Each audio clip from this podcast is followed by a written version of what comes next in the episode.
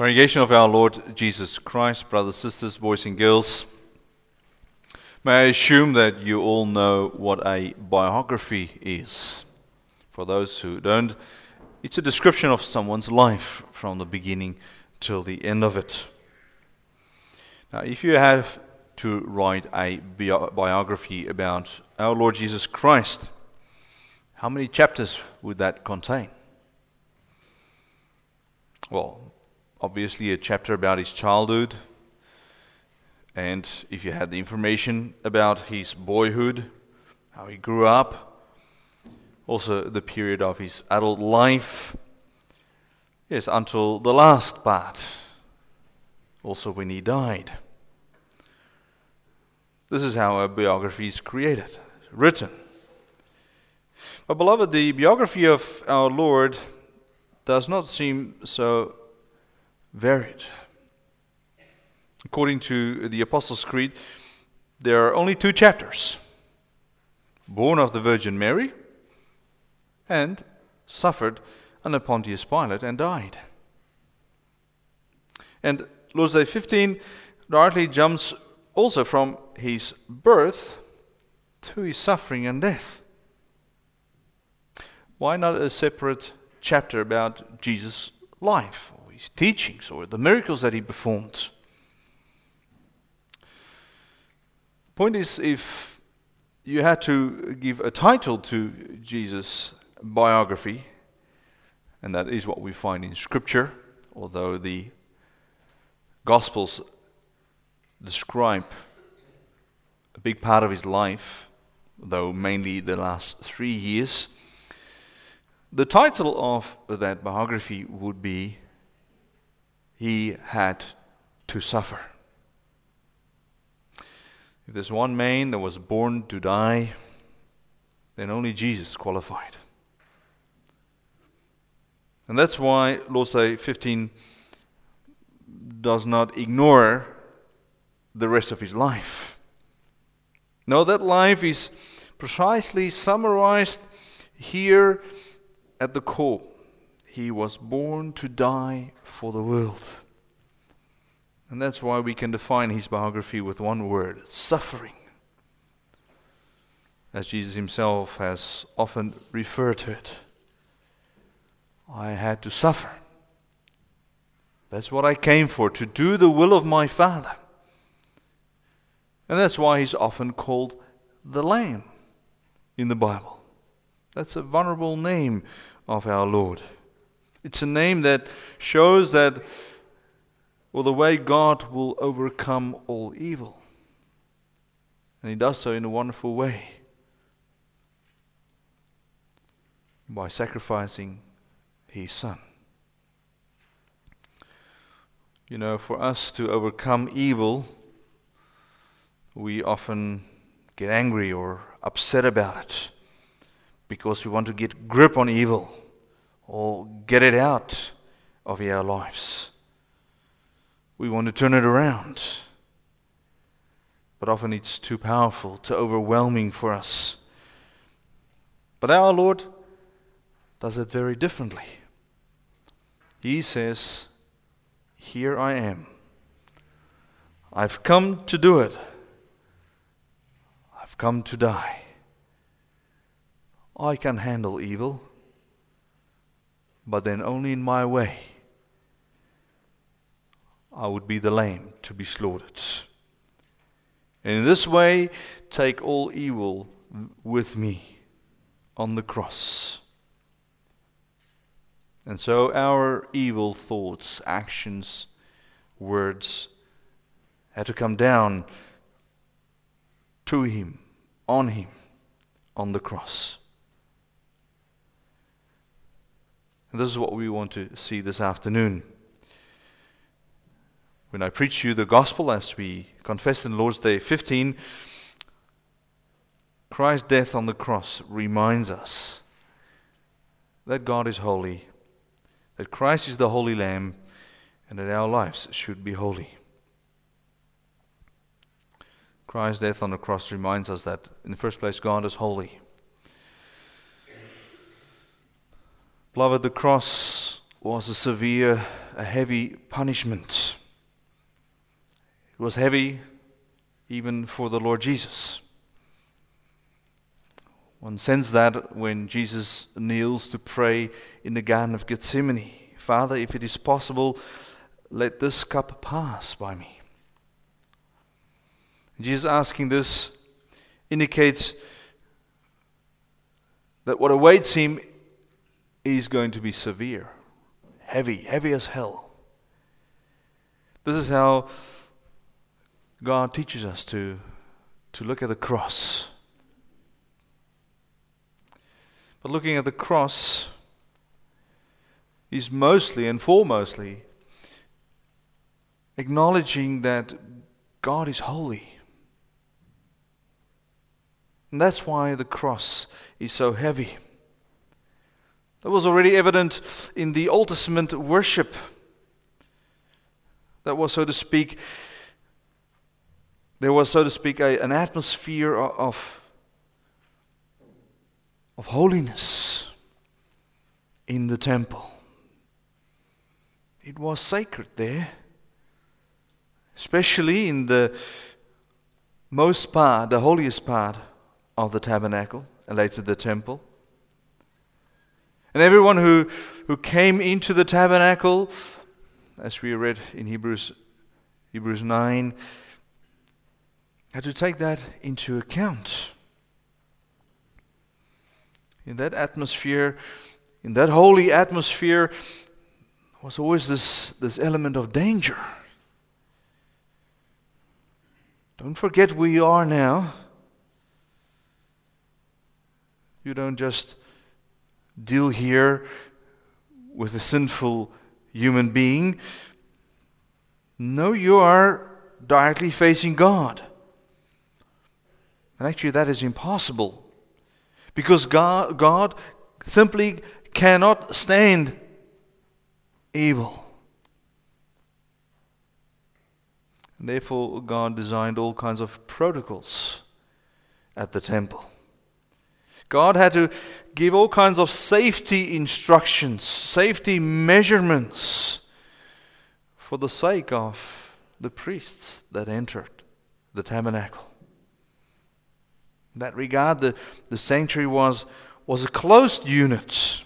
Nobody was allowed there unless the particular sacrifice had been made and the, made and the cleansing rituals took place.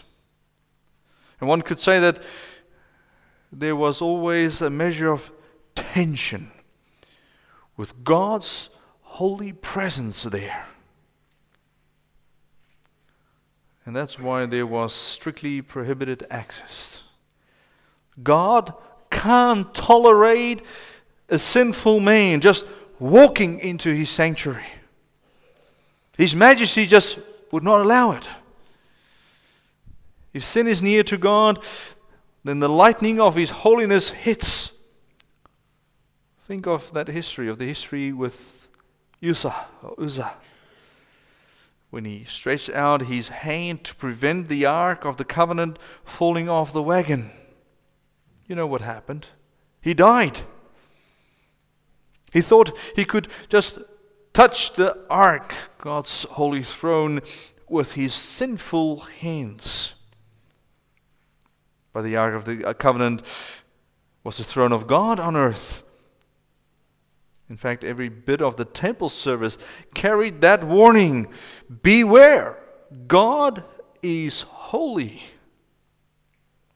And we see the same principle woven throughout the law of Moses Be holy, because I am holy.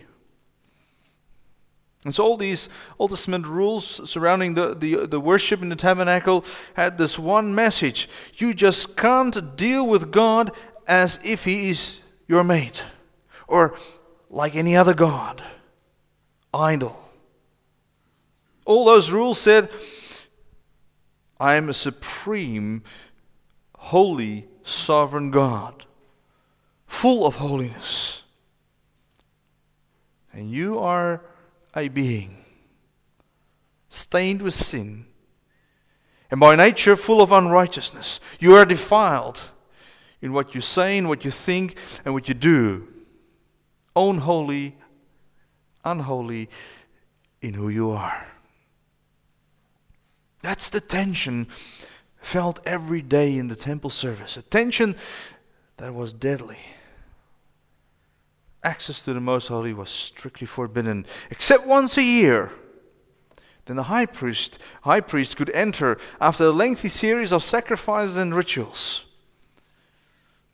Again, highlighting the fact that access to the holy God was only possible through death the death of a sacrificial animal. And thus, beloved, from the beginning, God has already defined the severity of the cross. Because year after year, the high priest went inside the most holy. Every time, it emphasized God's holiness and the sinfulness of men. And that access to God is only possible through death. And this continued until the high priest from heaven would come, until the ultimate sacrifice was made on the cross, until the priest who became the lamb became the sacrifice himself. And therefore, the cross of Christ, of the Lamb, is not a cheap solution to the problem of our death, our sins. The cross is, so to speak, loaded with God's holiness. Father, if it is possible, let this cup pass. And if there was an easier way, God would have saved his son from a crucifixion death. But God's holiness would not allow this to happen. And that's why we needed one in our place one showing us how sinful we are and how holy God is. Maybe not a very comforting message so far, congregation. Maybe even frightening. Well, that is also the inten- intention. Well, because sometimes it is so easy for us to forget God's holiness. And therefore, the Lord needs to remind us of His holiness. Access to this holy God is only through death. But then we can also be very grateful that there is access for the high priest who became the lamb, the sacrifice, eventually made it possible for us to access, to have access to God through His suffering. Yes, through His suffering. That's the biography of Jesus. Access to a holy God through suffering. And therefore, we come to the second point Christ is the Holy Lamb.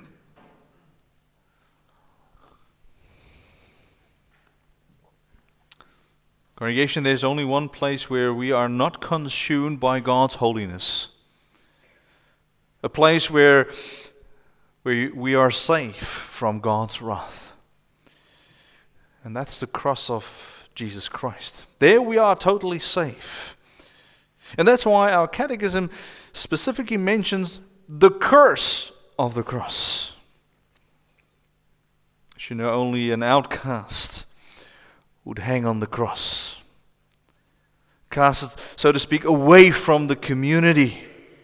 You, when you hang there, you were cursed. You are cursed. That's the, the message of the cross.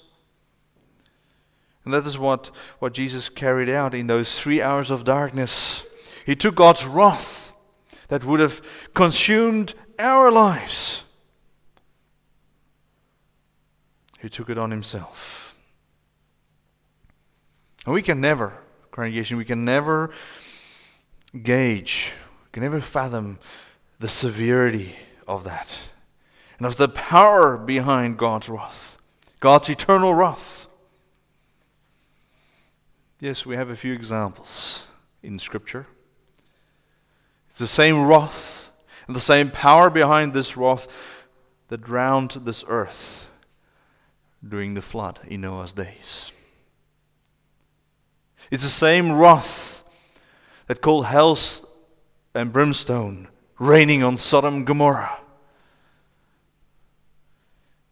It's God's wrath that will one day cleanse this world with fire. That wrath, that curse, was carried by a man. Indeed, it was an immense miracle that this was possible. Indeed, how extremely safe we are at the cross of Christ. The congregation, there's also something else about Christ's suffering.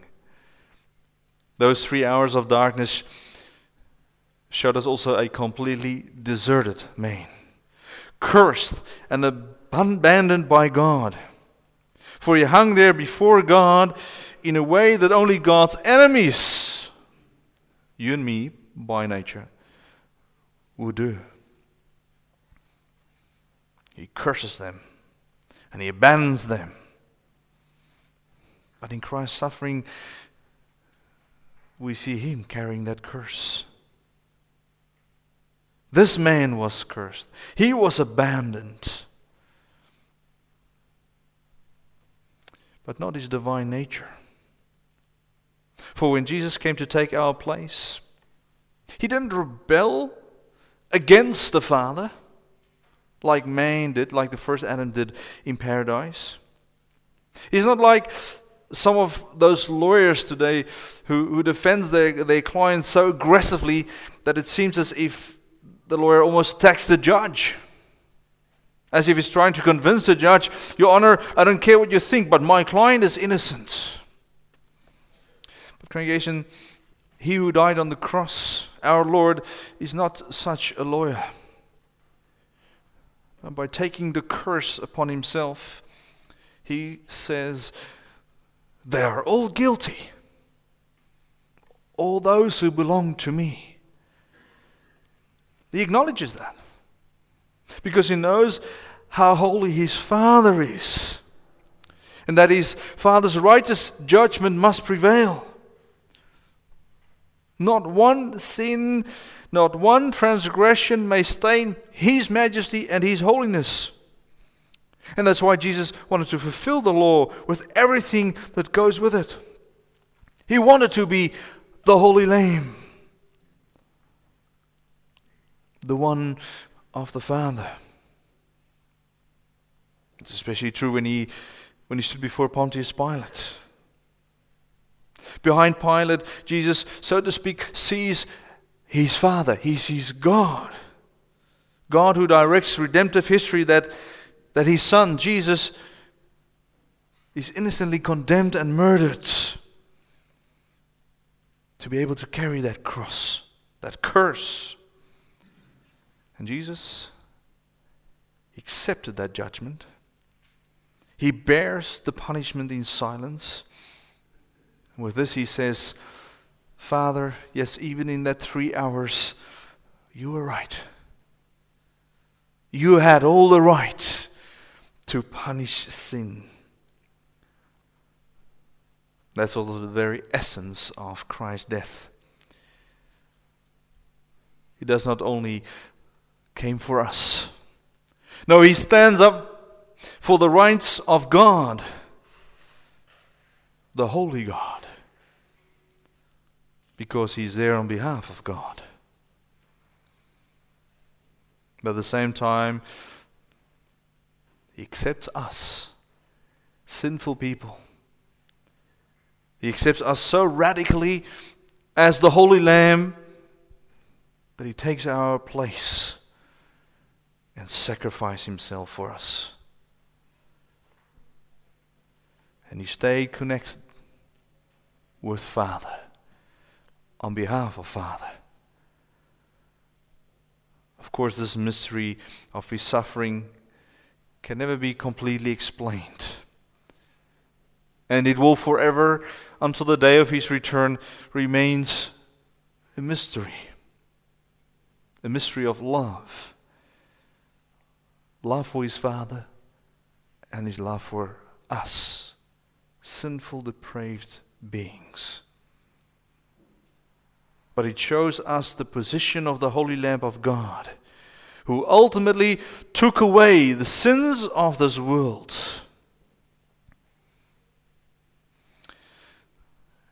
And now the big question how do we respond to this gospel, known gospel, accepted and believed gospel? We, sinful beings. That brings us to the third point our lives should be holy.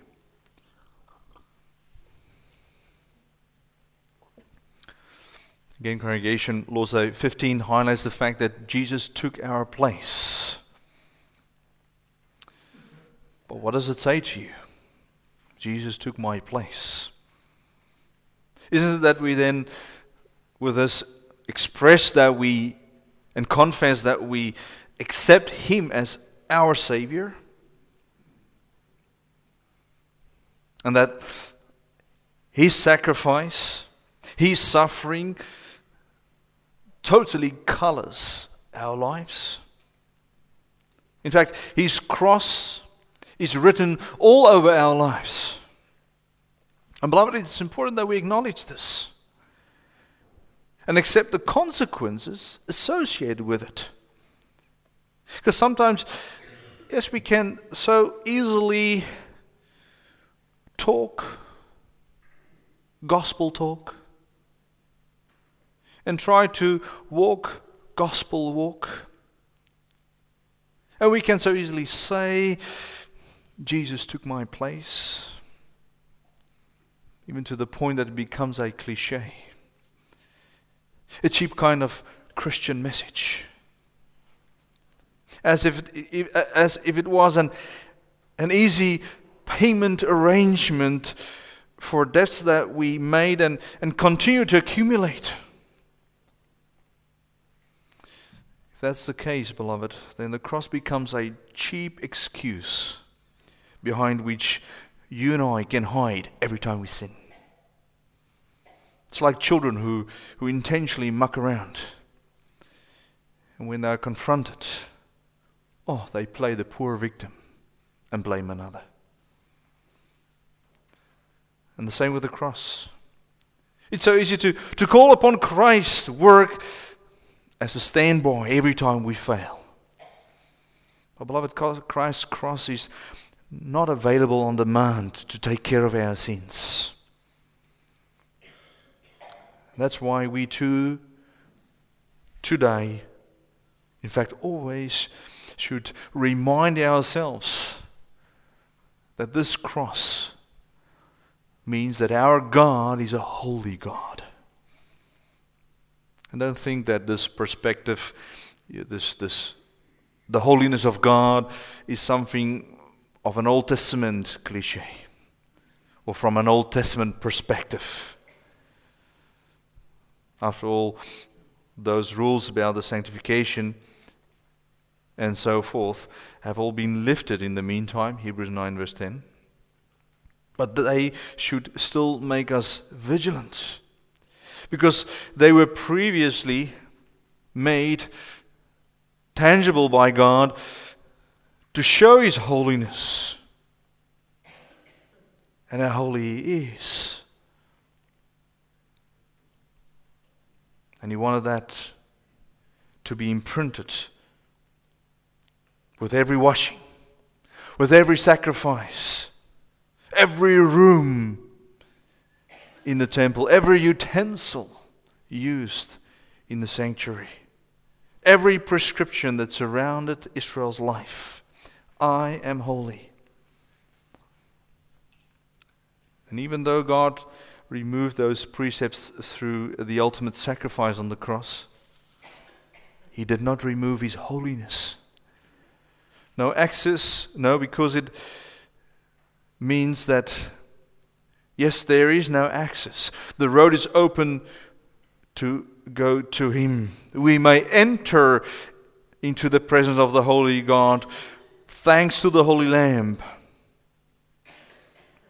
But we should never forget that to be with a holy God is still forbidden for unholy people. Now, we do not notice that anymore in an external way, like in the Old Testament. The earthly temple is out of service. And that is why all those laws surrounding the temple worship are no longer necessary. Christ is our temple in heaven, was broken down in three days and rebuilt at his resurrection. And since the three hours in Golgotha, all those precepts in the Old Testament can no longer show us how holy God is today. But we have Christ. He shows us how holy His Father is. And that His Father cannot tolerate sinful people before His face unless someone died. And so he punished his son, his dear son, with a bitter, de- bitter death on the cross. And therefore, that cross determines our lives. Holiness. Holiness before a holy God through Christ. And yes, we are sanctified. But it did not deactivate us. Our sanctification calls us to live holy lives. It calls us to be holy. After all, we live with the same holy God as the priest in the Old Testament. Old Testament. And it's precisely what Hebrews 9 wanted to make clear. For if the blood of bulls and goats and the ashes of a heifer sprinkling the unclean sanctifies for the purifying of the flesh, how much more shall the blood of Christ, who through the eternal Spirit offered himself without spot to God, cleanse your conscience from dead works to serve the living God? Congregation, do you see our conscience needs to be cleansed because God is still the Holy One? He really wants to live with us, with His children. That's why he gave the Holy Lamb with a capital A, L. In our place, that lamb was carrying God's wrath. That's a big difference with the Old Testament. But only now the road is free to live holy. And so when we believe in Jesus Christ, who suffered under Pontius Pilate and was crucified in my place, I accept this gospel not for myself in the first place. I accept this gospel in order to live a life of holiness. That is how I know God as the Holy God. When I accept Jesus as my Savior, and I turn to Him and say to Him, O Lord, have mercy on me me, a sinner.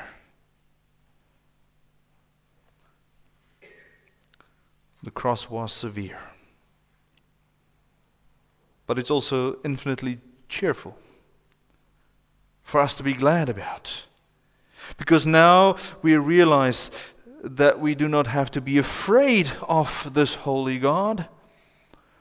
We only need to be holy. God doesn't want frightened children who try to live well, or holy even, out of the fear of hell. God wants those who confess a holy lamb and live a life guided by his Holy Spirit in a sanctified life, sanctified life to be in his presence. And therefore we look up. And we look to him who suffered.